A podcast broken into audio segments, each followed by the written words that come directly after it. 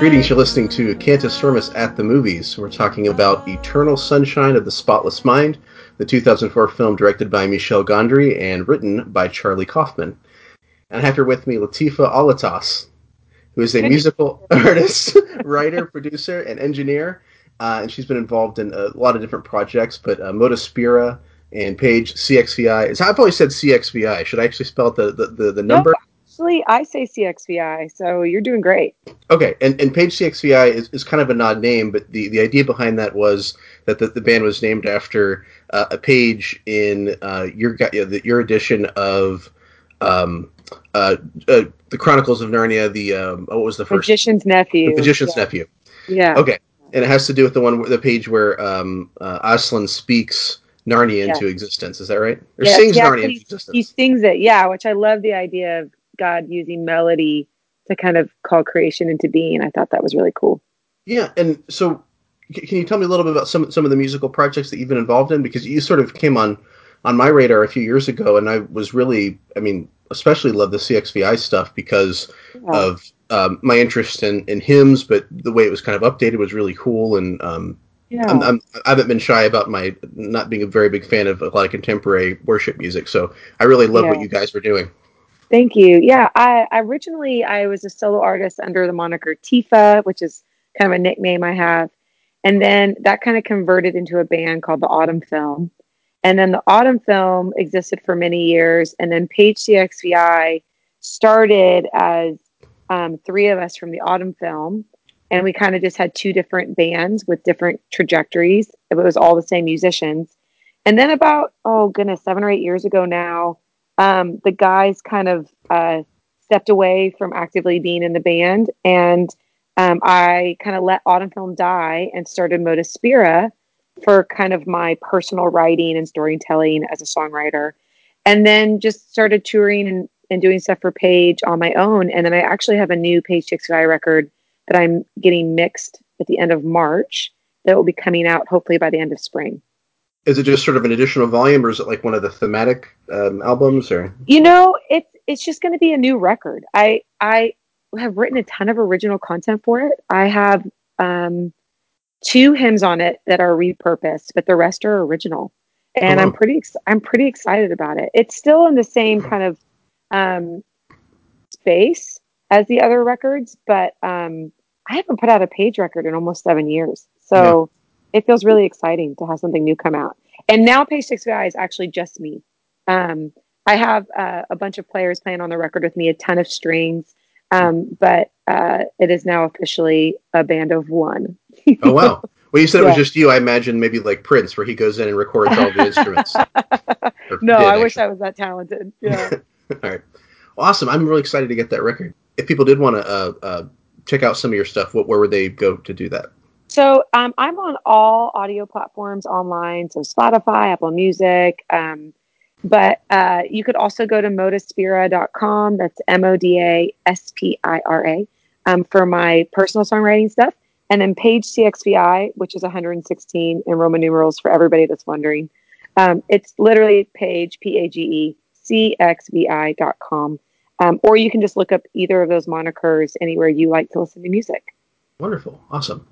Okay, so now the film uh, Eternal Sunshine of the Spotless Mind. This film came out, uh, I think, when I was in high school, and it was, I think, the perfect time to watch this film. Probably um, being you know, being in high school. Which I, I, I'm how, how old were you when this came out? I had I graduated in, from college in 2004. Okay, So I was 21, 22 when the film came out. still pretty good time because I was, I guess, I was 18. So Yeah. Uh, what was it about this film that I guess really spoke to you? And, and, and when I, you know, talked to you about doing this uh, this podcast, this was, uh, I think, one of the first ones you'd mentioned as one one you'd be interested in doing. So what was the significance, uh, remaining significance of it for you? Yeah, I have loved this film since it came out. Um, it has always been kind of one of my benchmark films um, for many reasons. One, I love how Michel Gondry uh, directs things. It feels like otherworldly. It feels like rooted in reality. But like mystical and dreamlike at the same time. Um, and I I remember being really wooed by the music, by the score. And um, this is the first time I remember being exposed to Jon Brion, who did the score for this film.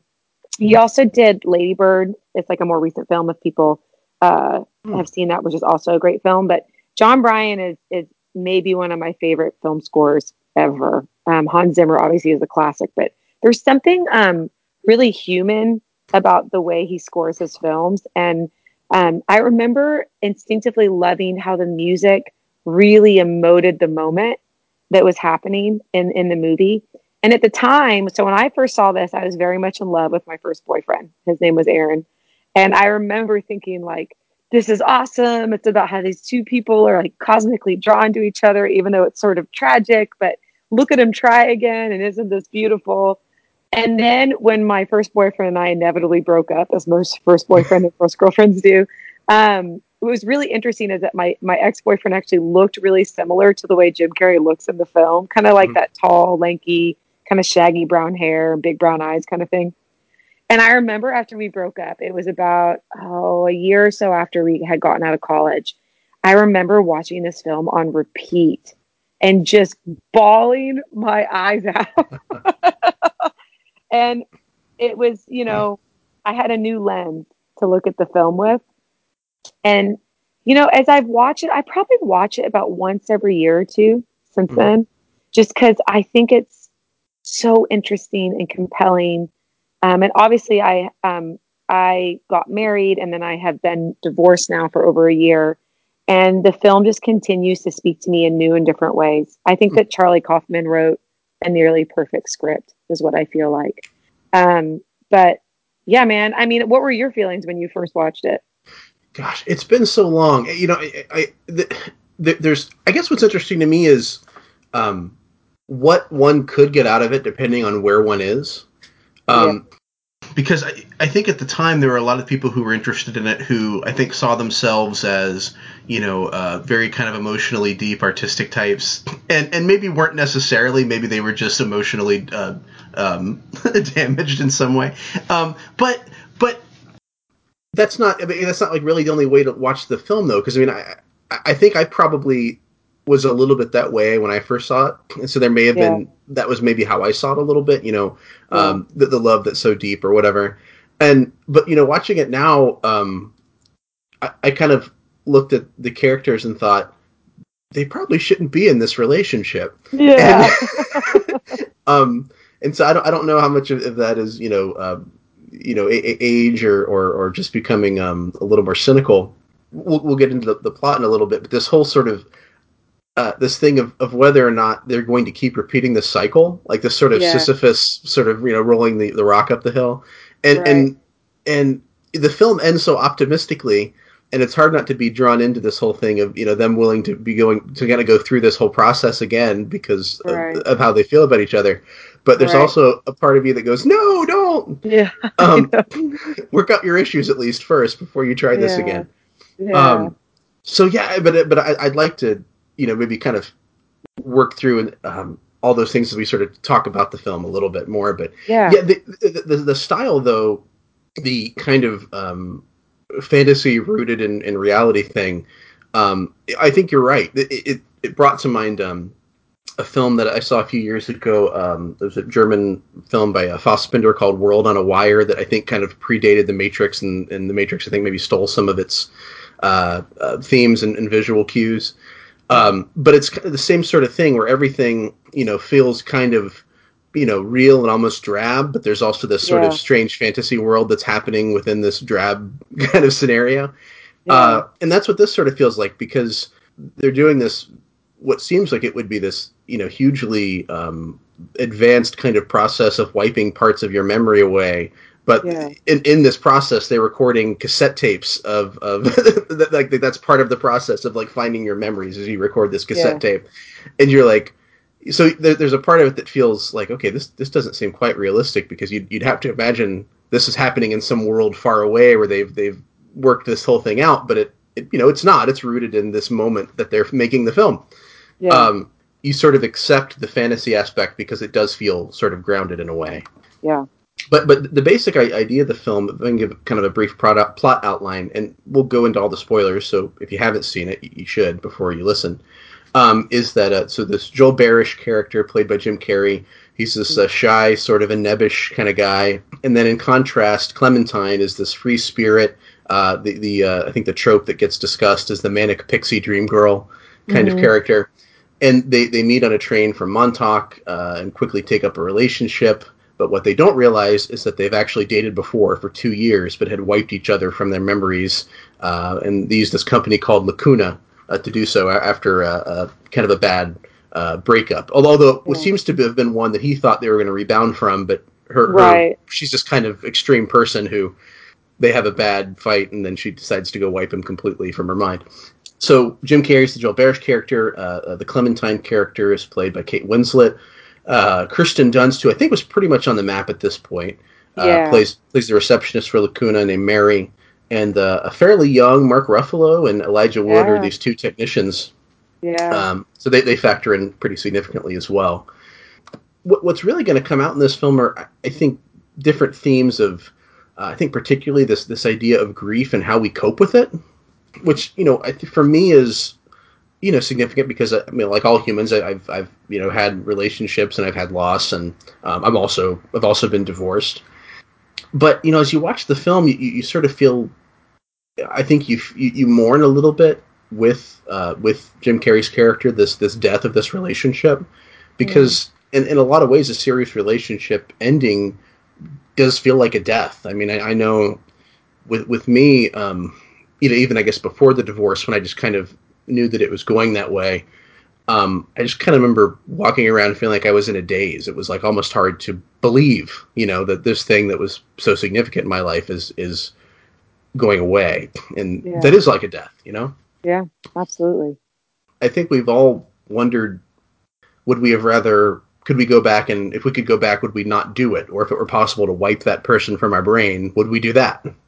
Yeah, and so this film takes that experiment, that thought experiment, seriously, and and and does it. mm-hmm.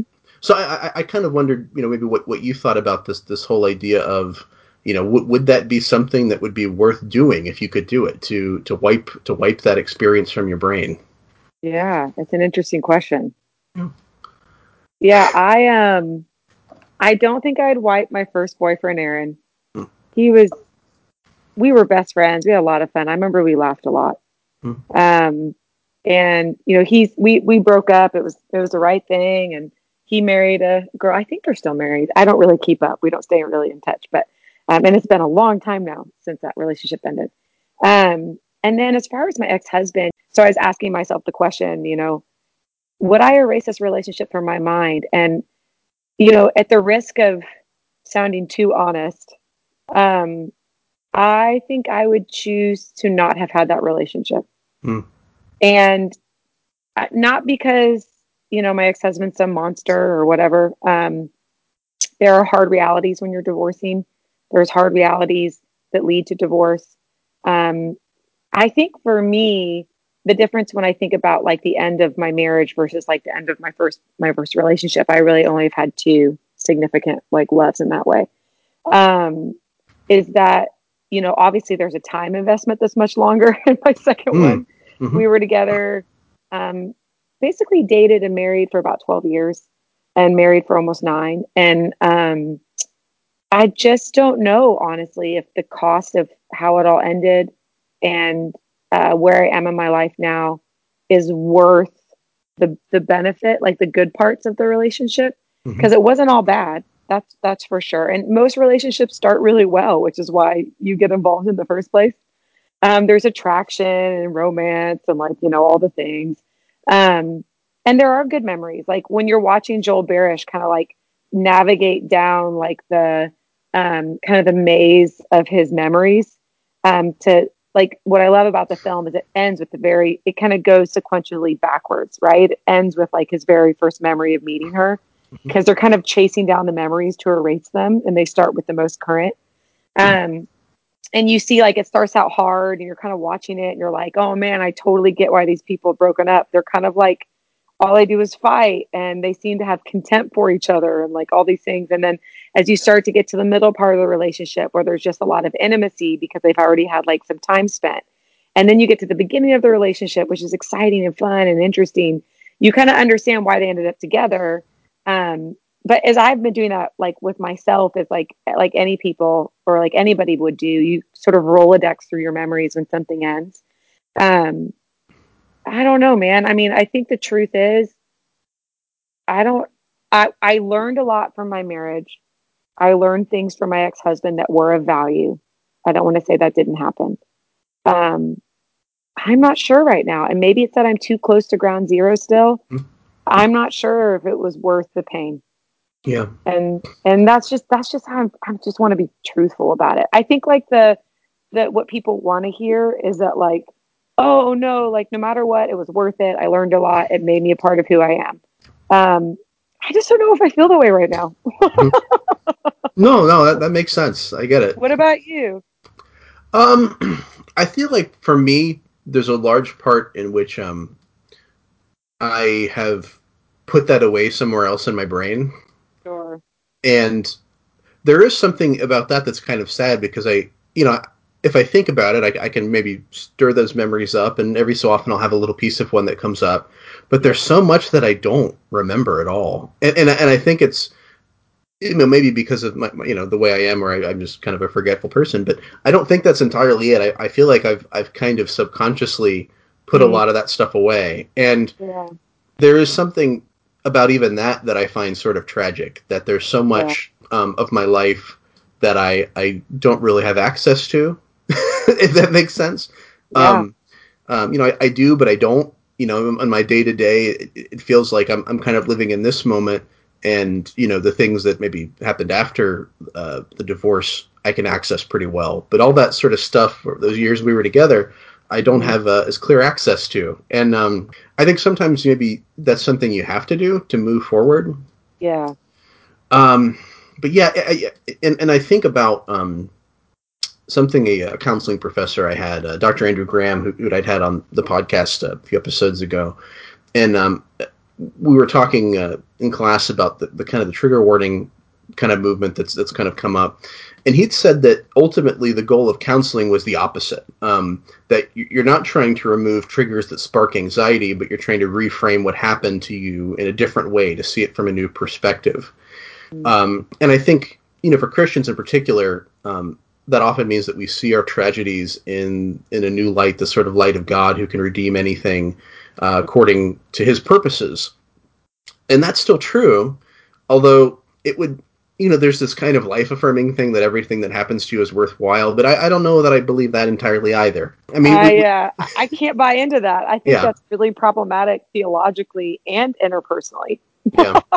Oh yeah, I agree. Well, and, and I yeah. think it's it it I think it encourages bad decision making too because because I think at the end of the day we do want to say you know hey we want you know this is good if I've learned from it or this is good if I've if I can get something good out of it um. But the maybe the decision itself wasn't the right one and and maybe in future I should make better decisions and encourage other people to make better decisions mm-hmm. but you know if, if we all thought like that this movie wouldn't have been made because it's yeah. about a relationship that probably shouldn't have happened if, yeah. if, they were making good decisions because ultimately what attracts him to her is kind of her unhinged um, you know uh, approach to life where she just sort of does what she wants to do in the moment and that can be very attractive of course yeah. but it's also probably not a good grounds for building a serious long-term relationship on and there is this whole question that's unclear in the film of whether like she's cheating on him because he seems to think she is and but it's never, I guess, confirmed legitimately. But it makes yeah. sense a little bit for her character that she yeah. would be, you know. Yeah. And so, yeah, it's so it's it's you know the ending is sweet in a way because they're willing to, to they care about each other enough that they're willing to to, to venture back right. into it and give it a try despite the pain. And there's some value in that, right? I mean, that's that's you know that's any relationship. Um, yeah, there's some there is something whimsical about like the heart wants what the heart wants and like there is something whimsical about and that i think in in healthy people mm-hmm. opposites attracting can actually be incredibly beneficial Hmm. to the formation of of who you are. But if you have like two people that are deeply unhealthy, kind of in essence using each other to not feel how they want to feel, you know what I mean? Like I think that that's where it can get kind of problematic. So it's like on one hand, I love the idea of um, there are just certain people you are attracted to no matter what, and and the idea that you will be coming together to have whatever kind of course of relationship that you should have. There's something comforting in that. At the same time, like you could kind of poke holes in it because it's like I don't really believe there's one person for everyone because if one person gets if one person chooses the wrong person, the whole system gets off kink. You know what I mean? and so Yeah. then everybody's screwed. Um, so I don't necessarily believe that either. I think there's so many different people that you could be good matches with that would be like beneficial to grow with and learn from. And then I think there are a lot of people, honestly, that we maybe are attracted to because we're trying to work out wounded or broken narratives from our past. Hmm. And so we're kind of like find somebody subconsciously, emotionally that we can kind of rework that narrative that's like has the same dysfunction. And we're like trying to, in essence, sort of see if we can play it out and get a better ending or a better result. And I, I don't, it's, I think like the nuance if, if, if it ends up being good or bad is so dependent on if both people are pursuing health and honesty, you Yeah. know? And it's really actually hard to find people that are doing that, like sincerely. Mhm. so, Yeah. um, it, that's why this film is so interesting is because like it's it's a no-brainer they're attracted to each other it's a no-brainer that like they love to spend time together but like my question is like well you know they sort of touch on his relationship with his mom you know what i mean like she kind of seems like she loves to hang out with friends. She's like i think smoking a cigarette in that scene where he's under the table Mhm. you know and like clementine or kate winslet you know is wearing this like fabulous 60s dress and she's got her red orange hair and, and those big kind of go-go boots. And she's like trying to comfort him under the table. And what's really clear is that like all he wants is for his mom to pick him up and give him attention. But she's like kind of too busy talking to her friends and living her life and all those Hmm. things. And so like the idea that like um he would like look for somebody that would like um he'd have to fight to keep her attention right? Like one of her big complaints about him is that he's boring hmm you know which means he doesn't keep her attention. Hmm. like maybe he's reworking that same narrative of I, I can't keep my mom's attention. Maybe i can try to keep this person's attention. I mean it's just sort of the nuance of that. I don't know if charlie kaufman intended for that but Hmm. i think that's sort of interesting yeah, know? that is interesting. Well, yeah, and it kind of brings to mind, you know, sort of these these Freudian tropes of, uh, you know, Yes. the, the mother Yeah. and child relationship or father and child relationship, and seeing his looking at his mom, yeah, yeah. looking at his mom's legs from under a table or something. I don't know, yeah, something some weird. I don't know what Freud would make of that, but um, yeah, but that is, that is an interesting thing. I didn't really think about how that was factoring into kind of who he was, but that does make a lot of sense that who you are at that young age has an impact. Because it is hard to kind of work out his psychology because he is more introverted. But I, I almost want to watch this again and, and sort of look at the flashbacks and try to piece together who he is from that. Yeah, like that scene too where he's like he doesn't want to kill that bird with a hammer and he's Mhm. like surrounded by like those little boys who are his peers at the time, you know? And they're like, "Do it. Do it." And like you realize that he's somebody who succumbs to pressure like a lot of people do, especially peer pressure. Um, but he'll he'll do things he doesn't want to do based on the pressure pressure from an outside person. Hmm. So it's also interesting that he chooses a female who's like pretty dominant and like puts a lot of pressure on him. Like even when they first show the first scenes of the movie where they're meeting and she's like, I want you to stay, stay. We're gonna get married. I want you to call me. Like she just just like pushes Yeah. and pushes until he does the things that she wants. Like he's repeating that pattern. Yeah. You know? And Well, so- it- Yeah, and he sa- he says something too, like in his head or and he's writing in his journal that he almost like these like you know why do I fall in love with anybody who smiles at me or something like that. yeah, And so- exactly. so you know that he like likes her a lot, but he doesn't like he's not at all receptive to like her trying to get close to him or talk to him. So it's like, well, what's going on with you, dude? But yeah, she kind of forces her way in on that. yeah. Um, and th- I think the thing you said about reworking um, kind of traumas from our past and our relationships, uh, it does make a lot of sense in this film because uh, essentially they decide that's what they're going to do again. over and over and over. yeah, there is this, uh, I think, question that I think we can work through, which is what is you know, what are romantic relationships or what are marriage or what is love really supposed to look like?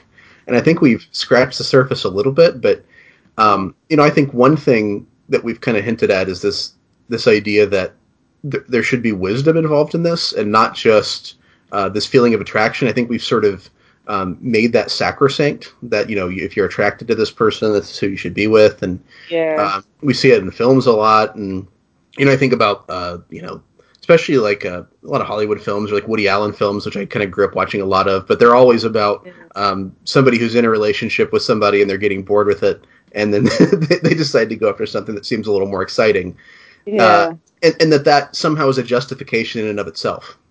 right. But we we do we make excuses when uh, something else comes along that seems for the moment more exciting. Yeah. Uh, we sure do. so we repeat those patterns. Yeah. Yeah. Um, I think I yeah. think some people, for whatever reason, succumb to that, and some people don't. Hmm. You know, and maybe it's a question of loyalty or or pride or selfishness or honesty or I mean, there's so many different ways to look at it.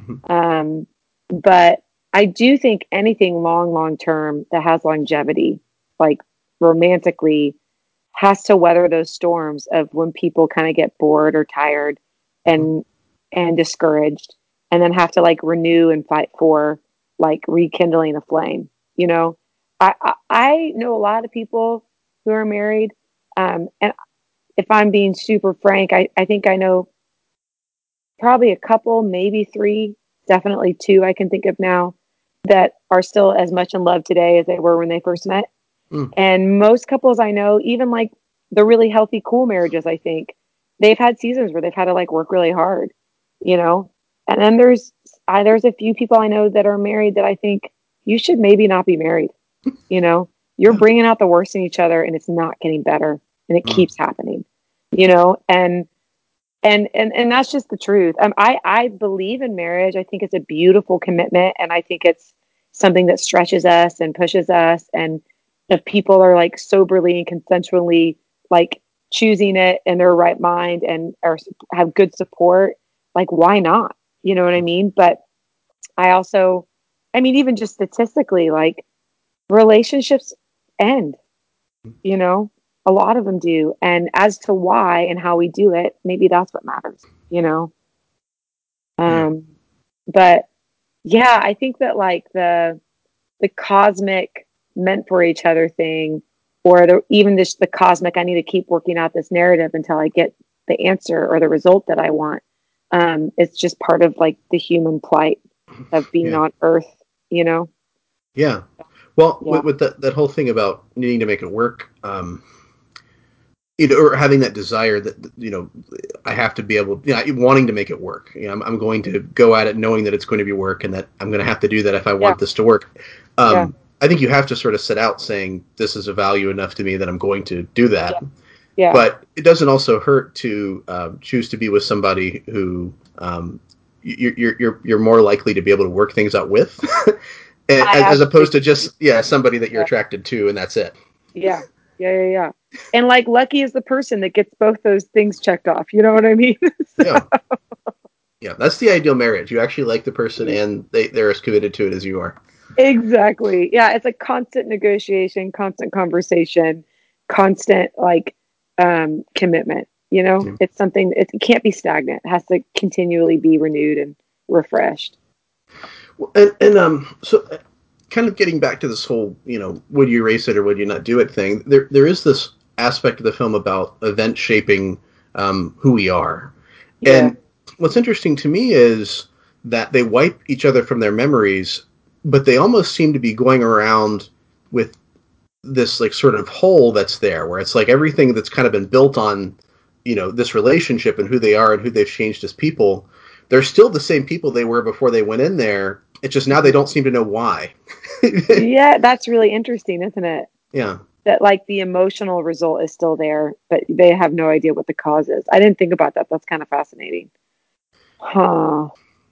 Yeah. Well, in, that case, yeah, man, if I could have the benefit of the emotional wisdom from what I've learned Mhm. and not have the trauma of the memories, then I definitely would erase it.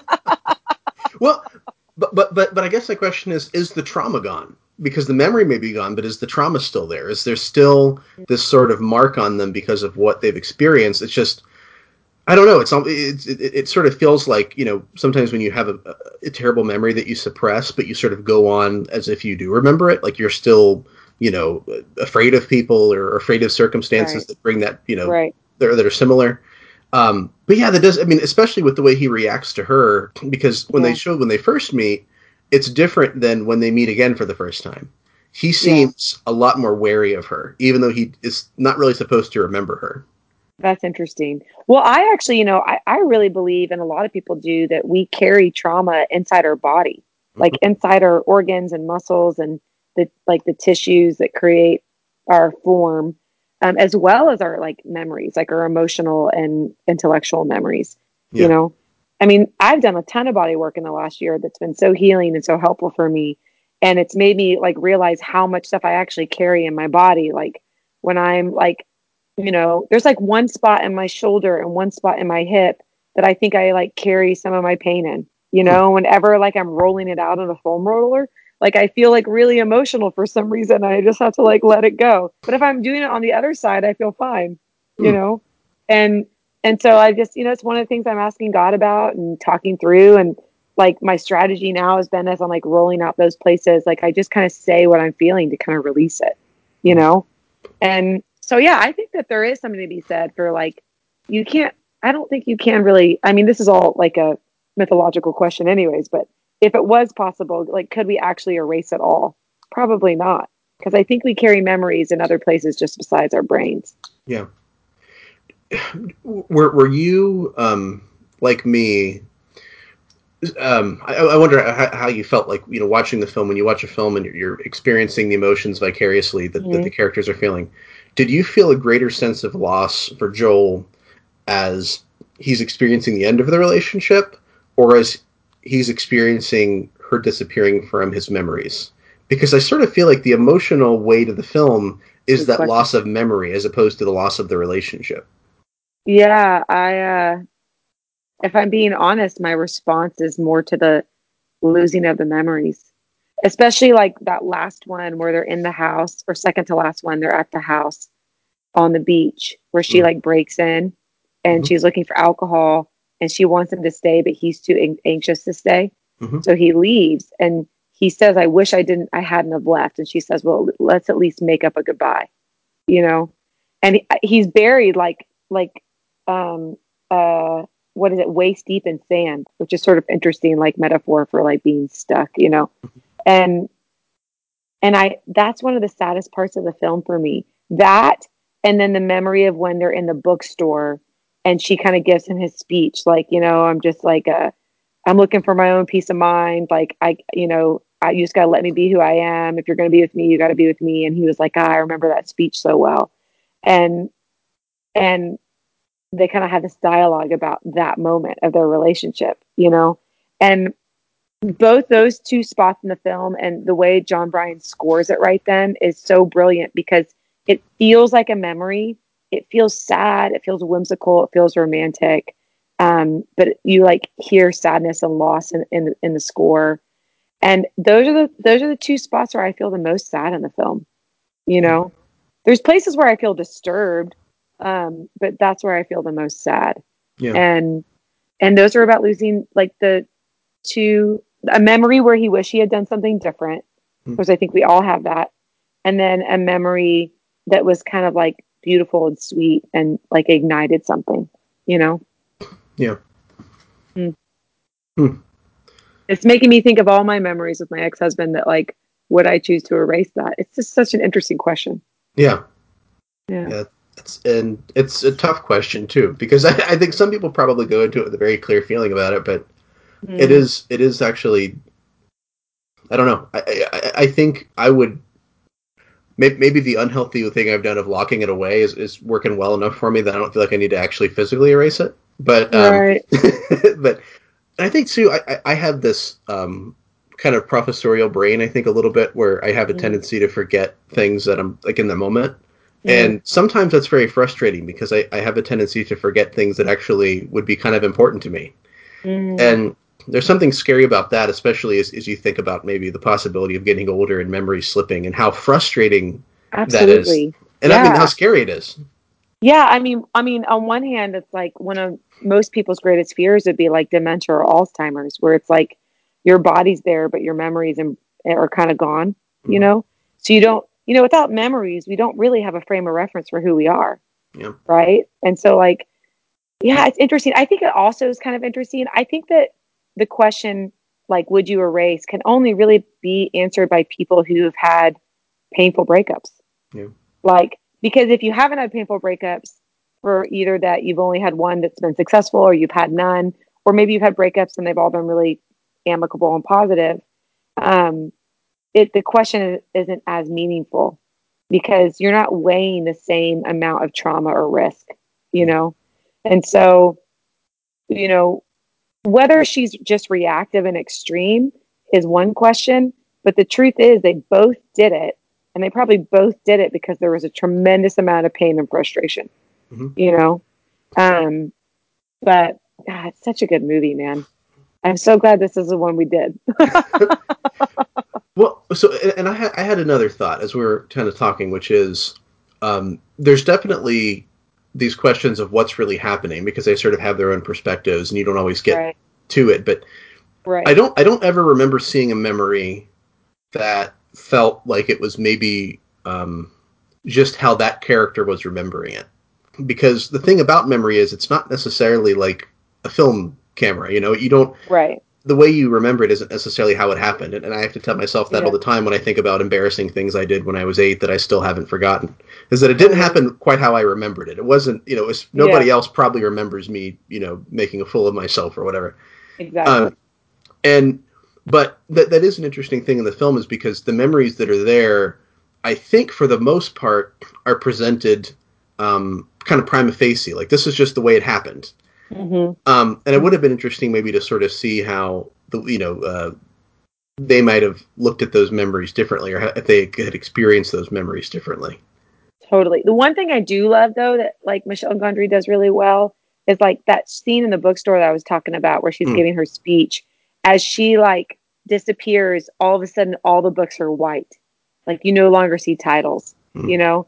And I think about like how we remember things. We don't necessarily remember like like we remember color washes or we remember how we felt or remember what it smelled like. But the the what I like about like what Michel Gondry does is there's a lot of like disappearing of detail Mhm. like as she disappears, which I think is kind of fascinating because I think that's more of how we remember. And then there are a few moments where it feels like the perspective is from Joel Barish's eyes Mm. versus like just an overlooking camera. And I mean, if we if we did the whole movie like that, it would be really fatiguing, right? It'd be like Cloverfield all over again, and I'd hate it. But like, I feel like um, the I, I get what you're saying. Like, how we remember isn't always accurate. It's like you have your memories, the other person has their memories, and then there's the actual truth of like what happens, you know. And Mhm. but maybe it's more about what we remember than what actually happened because it's what we remember that really shapes us. Yeah, You know? it's, it's how it impacted us, not actually necessarily what happened.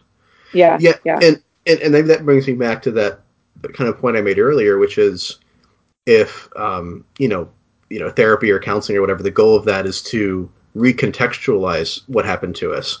I mean, maybe keeping in mind the fact that um, the way our brain records it isn't necessarily exactly what happened, but it's it's whatever Yeah. was significant for us. yeah. I wonder if that yeah. gives us more permission to reframe trauma and negative events, knowing that you know it's not like we're we're we're necessarily um, being less honest with ourselves because we're putting it Yeah. in this new context or, or new perspective. You know, it's just we're just doing what we do automatically, but we're doing it deliberately. Yeah, it's like it's not just emotional survival. It's like um emotional strategy. Yeah, Yeah, yeah, Yeah. that makes sense. I like that. which which yeah, and, and I think that, that that maybe does go back to this. Also, that can I I think ties in with this theme of um being deliberate about the choices we make in our relationships as well. I, I- think we have this tendency to feel like it's artificial or fake if we do anything but let the heart lead us and sort of do dramatic, spontaneous things.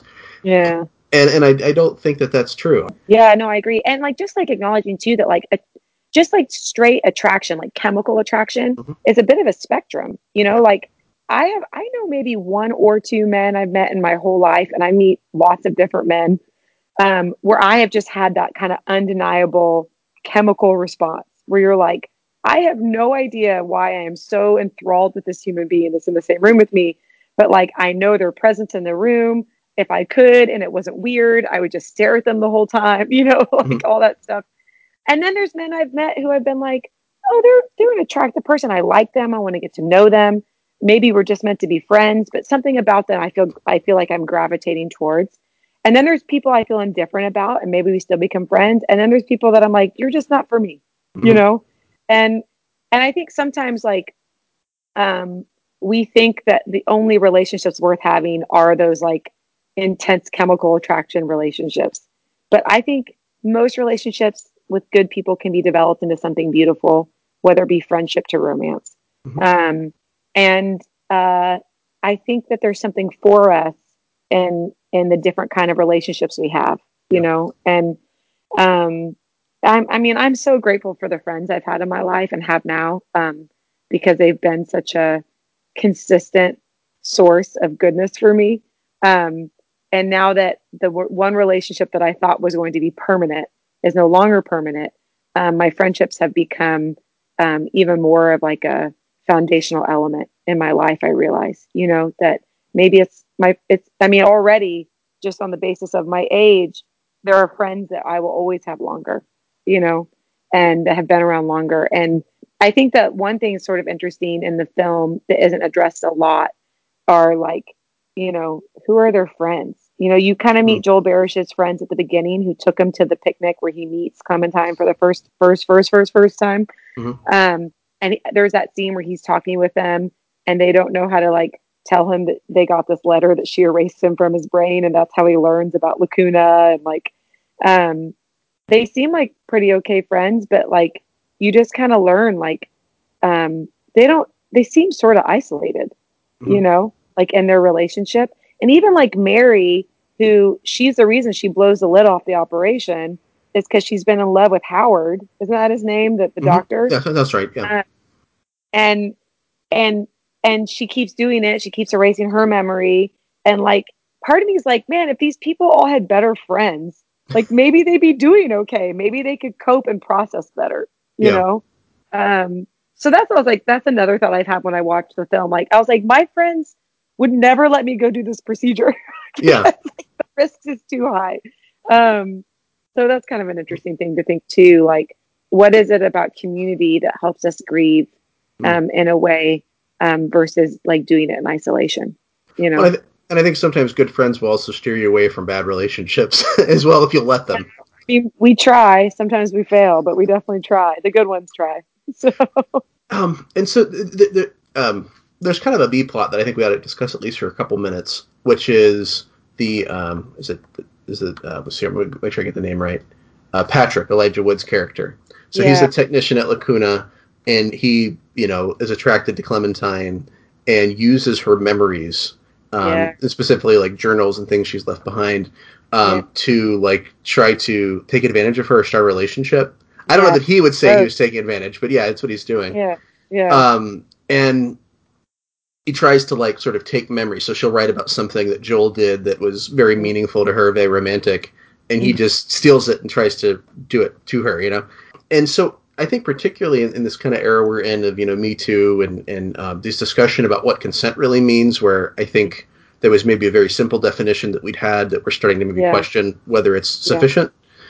Um, yeah. So you know, m- m- maybe to, to put it very straightforwardly, um, if if there's not really legitimate informed consent and he's taking advantage of, of this, is that is this like a form of rape ultimately? Mm. I mean, one, we don't know if they slept together. Maybe they have. Um, but I think either way, he is leveraging um, power that she doesn't realize that he has Hmm. to coax her into uh, some sort of sexual relationship with her. You know what I mean? Or with him. Mhm. And I think like his strategy is is is pretty awful in my Yeah. opinion. Like he's using um her memories and but, what's interesting is like he said he tries to set himself up like there's a scene where she takes him out to that frozen lake, which she that she takes Joel out to, and he literally says like the exact same lines as Joel says to her in this memory she shared as a good memory, Mhm. and she just doesn't care. Like she doesn't respond to him. She he in some ways they're using each other. Like he's using her like memories to be with her, and she's using him as kind of just a presence because she's feeling lost and disconnected Mhm. and she wants to have a body i think close by. Um and so like they're using each other but it's like it's not working. Like she doesn't desire him you know? She just desires she she wants company but she wants specific company that she can't seem to find. And even this guy who's like doing all the same things as the other guy did that she loved it's not panning out. And so i don't know i mean it, it's an interesting question i it's hard to say because we don't see the relationship really manifest physically between them. Mhm. Um, but if I don't know if he's tricking her into sleeping with him, then it's definitely abuse. It's a Yeah. leveraging of power. I mean, I think that that's definitely what you could say. It's it's an it's an abusive partnership and that he is taking advantage of her without her knowing. You Yeah. know, it would be akin to roofing somebody, maybe, or you know what I mean. Just like, but he's doing it emotionally. You know, hmm. so yeah, I wouldn't want that to happen to me. Oh yeah. well, and, and you know, th- th- there's kind of the trope of the the sensitive nice guy who's insecure and can't seem to get a date, Right. and I think he's is sort of trying, you know, presenting himself as that. But, there, Yeah. but there's something kind of dishonest and slimy, even Yeah. if even if there's a part of you that wants to pity him because he's obviously a sad little insecure guy. I mean, Yeah, and you know, it's just not it's not cool. It's not appropriate because he's he's Yeah. not he's not treating her as a human being. He's seeing her as as an end to, to some Yeah. goal that he's trying to further for himself. yeah, I agree. And I mean, I just don't have a lot of patience for dishonesty in a relationship. You know, Yeah. I rather have somebody to say what's hard and true, and I think that is ultimately kinder than like, you know, uh, just being dishonest with a partner. I just don't have a lot of patience for it anymore. I didn't Yeah. really ever to begin with, but even more so now. Yeah. Yeah. Yeah. Got it. Makes sense. Well, Yeah. we, we're, we're, we're kind of at like the end of my notes, and we're getting kind of near the hour mark, and I don't want to keep you for longer than uh, longer than is necessary. I really appreciate you Yeah. making the time to do this. Um, Totally. are there are there any things that you, you'd kind of want to wrap up with on this? Yeah, I mean, I think just mostly I would like to say because I am a musician, um, I think this is like besides the Pride and Prejudice with um, Keira Knightley, Mm. um, this is, and I also really loved Interstellar. Um, this is one of my favorite scores of a movie of all time. And for other musician lovers, check out Jon Brion. I think he's brilliant. I love the song that Beck wrote for the film. Um, Change your heart, and uh, it's just Mm. so good. It's so good. Um, and there's a there's a song on the soundtrack that we don't hear in the version of the film, but it's on the sound, soundtrack, and it's a song called "Strings Attached to You." And Jon Brion actually sings on the track, and there's lyrics. We hear the melody um, in different ways throughout the film with different instruments, but we never we never really hear the sung version. And I think it's a like the words are beautiful, and Hmm. I would just encourage anybody who loves music and loves scoring um, to check out the score because it's just it's one of those scores. I have it in some of my playlists still, and when, when even when like those one called Elephant Parade, that's just like an acoustic guitar doing gung gung gung gung gung like that kind of repeated melody refrain, and I just it immediately takes me somewhere, you know, and uh, I just have so much respect for for the soundtrack of this film. Um, and I think it's also one of the reasons, in combination with Michel Gondry's like whimsical, dreamy directing style and Charlie Kaufman's perfect script and wonderful performances by the actors. Um, it's just a, it's all the right ingredients in the pot, you know, working together to make it tasty. Yeah, absolutely. Yeah, I, I, yeah. It's I don't tend to talk about the score very much when when we do these films, but then again, I'm not a musician. But but yeah, but, but there's definitely those movies where the score kind of makes the film. yeah. Um, and yeah, okay, awesome. Well, thank you so much for, for making time to do this. And we've had Latifa Yeah. Alatas here, and uh, uh, yeah, and, and, and just real quick, best website or best way to for people to contact you again or, or find more about Um, you. Yeah, I think if you want to go to latifahalattas.com, that will take you to like all my creative works, you know, Modaspira, Page CXVI, Solo Me, Autumn Film, like records I've produced. It's all like hubbed there. Um, and then you can kind of like go down a meander- meandering path of like, oh, you know, what's this project? So LatifahAlattas.com actually might be the best spot. Yeah. Well, and and um, yeah, and I, I, we didn't mention uh, Solo Me, but that was I think kind of how I became more aware of you. And that, oh, really? That, okay. Yeah, and that's a worthwhile thing to, for people to check out in and of yeah, itself. It's a, it's a really cool record. We worked together. I mean, I only worked with the guys for like four or five days, and it was really fun to be a part of. It's funny, I don't think of it as a band because I just was really the voice on this record mm-hmm. that Derek wrote and Josh mixed and produced. Um, so I feel like I kind of came in last minute and we never did any like Derek and I toured for a short season and we did one of the songs. Um, but I just think of it more as like a record I got to be a voice on, and so I always feel like an imposter when I say it's like a band oh. I was part well, of. no, I mean your your voice in a lot of ways makes that record though, because I mean oh, it, it, really is the emotional heart of it, and sort of is yeah. communicating what's going on, and and I love you know concept albums. So we're talking about the yeah. role of music and, and narrative in, in these it's films. Cool. Yeah, yeah, this this whole uh, machine intelligence that's sort of coming yeah. coming awake is, is a it's a it's a fantastic album. I've listened to it so many times. Yeah, it's a really worthwhile conversation too, man. You know, so mm-hmm. it, it was really brilliantly constructed. I will say that. Awesome. So I recommend everybody check that out as well. And thank you so much for listening. Have a good one.